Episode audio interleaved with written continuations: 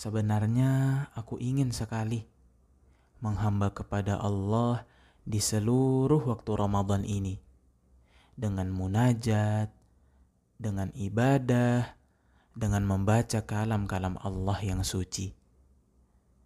Namun, ternyata aku masih harus mencari nafkah.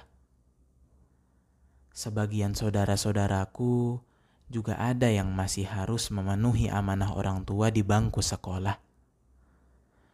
Maka, ya Allah, sucikanlah niat kami, luruskanlah niat kami karenamu dan jadikanlah semua aktivitas itu juga bernilai ibadah di bulan yang mulia ini.